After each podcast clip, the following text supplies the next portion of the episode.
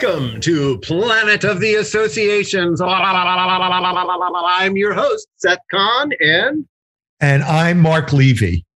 And we're glad to have you here. Mark, what are we doing here? Uh, well, Planet of the Associations is our vlog and podcast. And what it is, it's about the association of the near future, not the distant future, not 100 years from now, but within the next three years. What's the association of the future going to look like? And what can we do today in order to get there?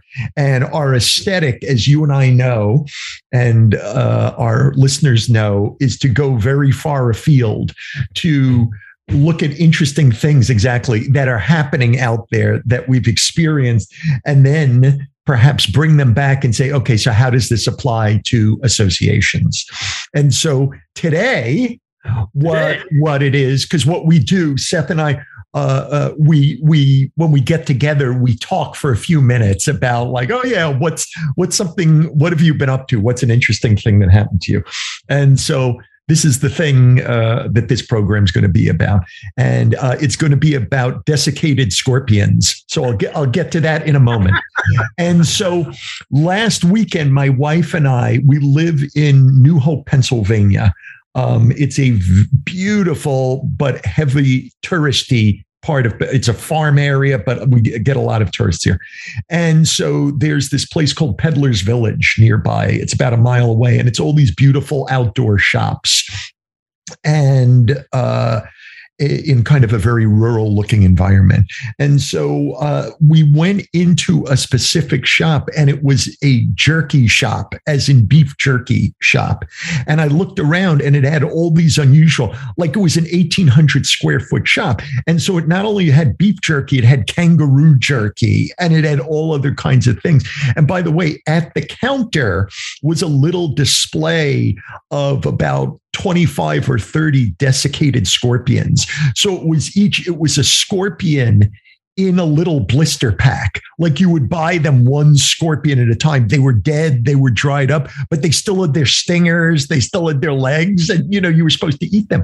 And I actually thought that that was genius because whether or not you would buy the scorpion or not and eat the scorpion, a beef jerky store you know, because jerky is all about uh, being tough.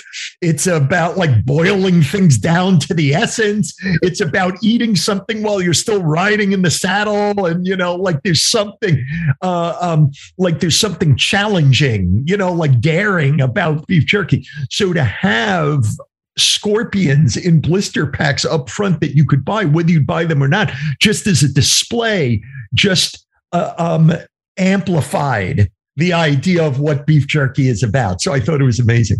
So the reason why I'm, uh, and so by the way, a, a, little as a differentiation guy there, you know, this idea of uh, not everything has to sell.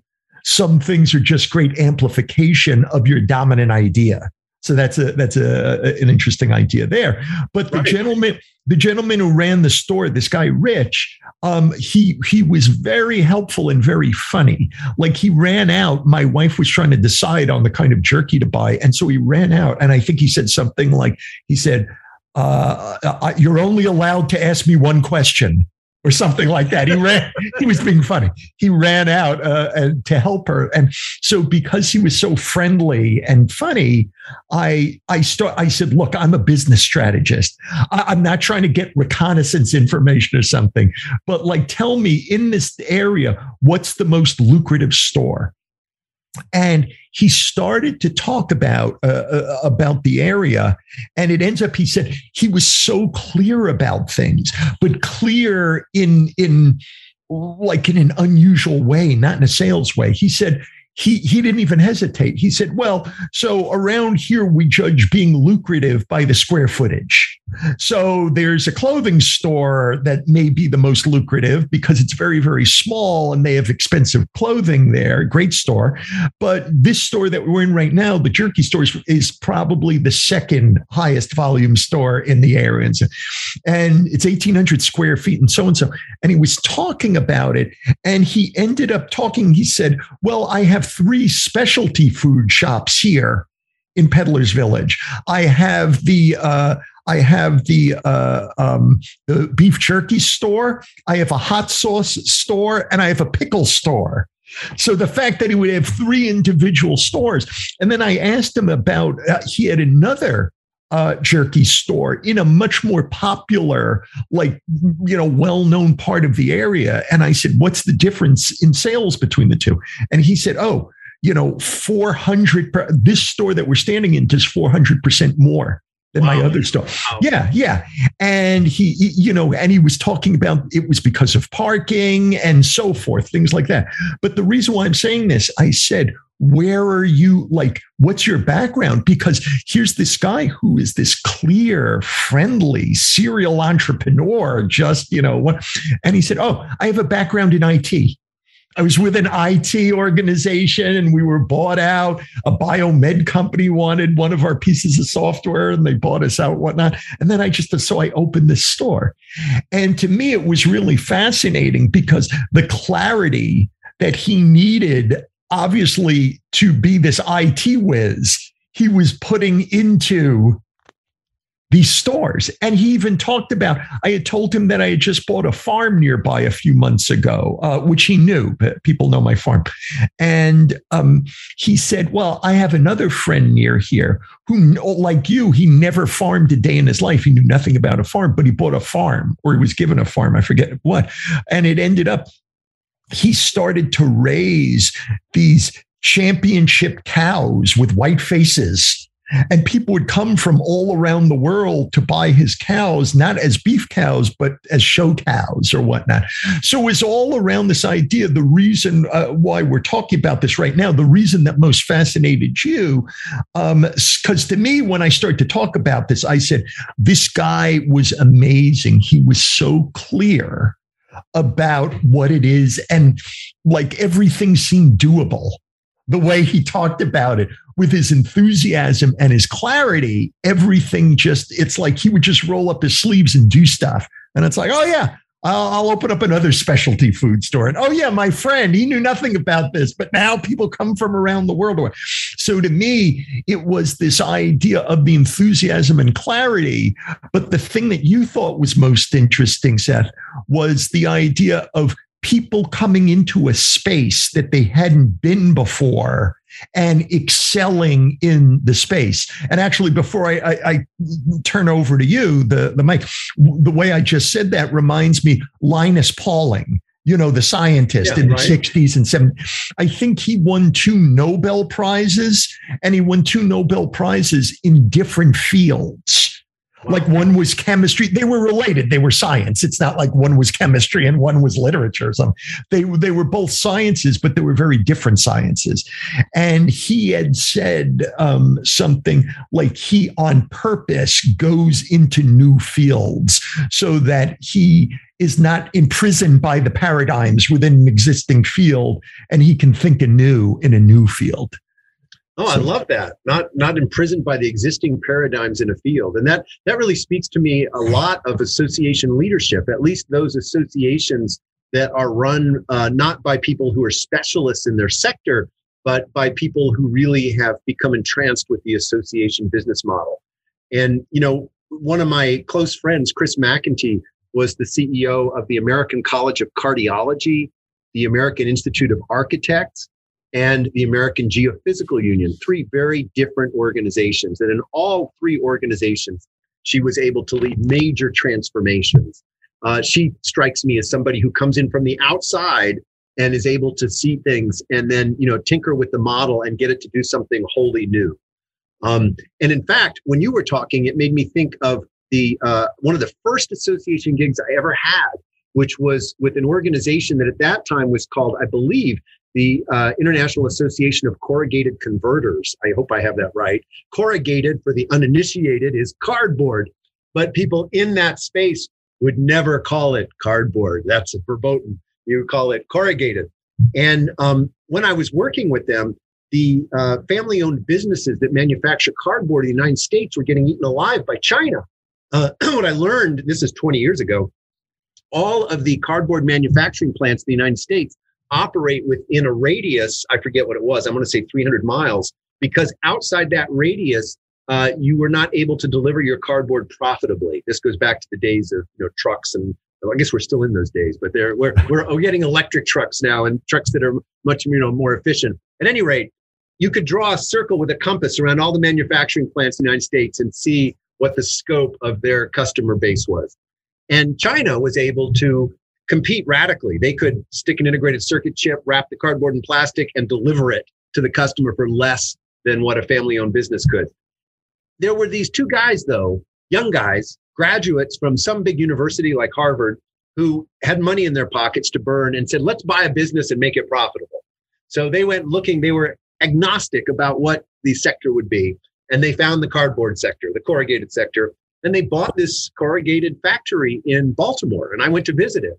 And what they did was they completely overhauled it with the management uh, methodologies and protocols that they had learned in college, and they made it extremely profitable. So, for example, they gutted the cafeteria and turned it into a learning room, taught everybody accounting, and then did open book management. And the blue collar workers, you know, uh, who were mostly like guys with ponytails and tattoos wearing, you know, Levi's, were got in, you know, educated themselves and started running that factory and they made it profitable. And off it went to the races. So it just struck on this idea struck me as you were talking about coming into an area kind of sideways, which so many association execs do, and then wrapping your head around the business model and really fine tuning it so that it hums. That was really what, what I was thinking.